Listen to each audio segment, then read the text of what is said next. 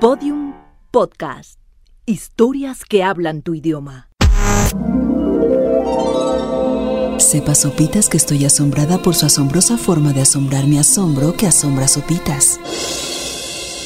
A mi inconsciente asombra Sopitas y mi corazón que asombrosamente fue asombrado por Sopitas.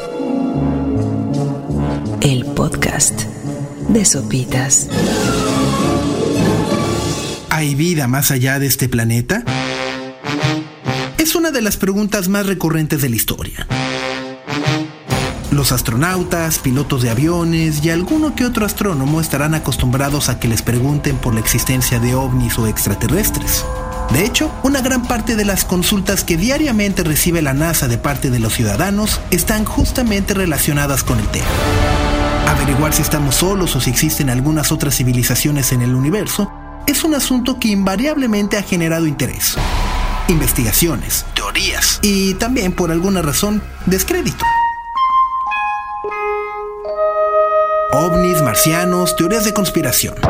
Por alguna razón estamos acostumbrados a pensar que la vida extraterrestre es una jalada, o a caricaturizar el tema de alguna u otra forma, sin percatarnos de que la ciencia cada vez habla más sobre la posibilidad de que exista algún tipo de vida en otros planetas.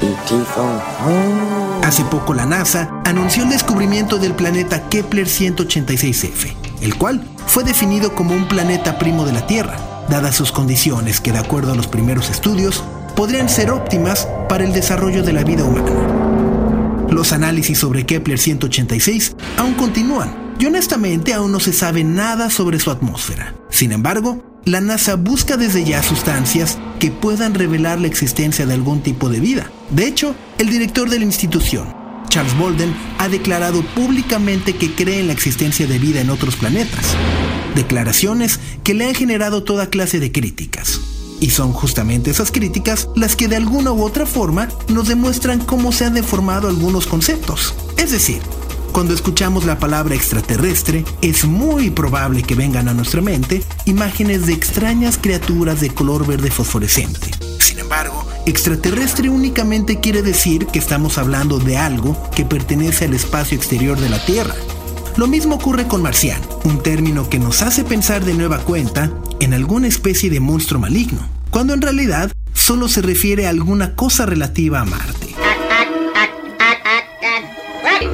I am the Martian ambassador.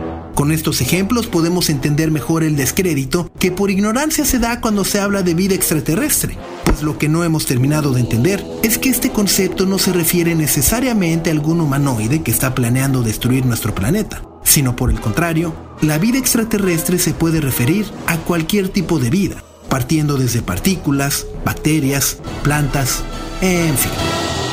Que el tema haya dado para toda clase de películas, cómics y series de televisión es tan solo una consecuencia.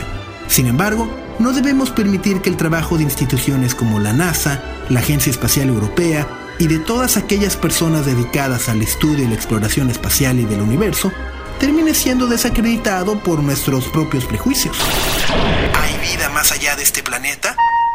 Fue la pregunta que en alguna ocasión le hicieron Stephen Hawking. Con su característico sentido del humor, simplemente contestó. Hay que alertar sobre los riesgos de intentar contactar con otra civilización. No vaya a ser que lo logremos.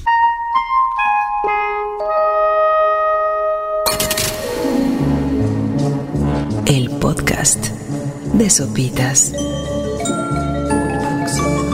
Todos los episodios en podiumpodcast.com. Síguenos en Twitter, arroba podiumpodcast y en facebook.com barra podiumpodcast.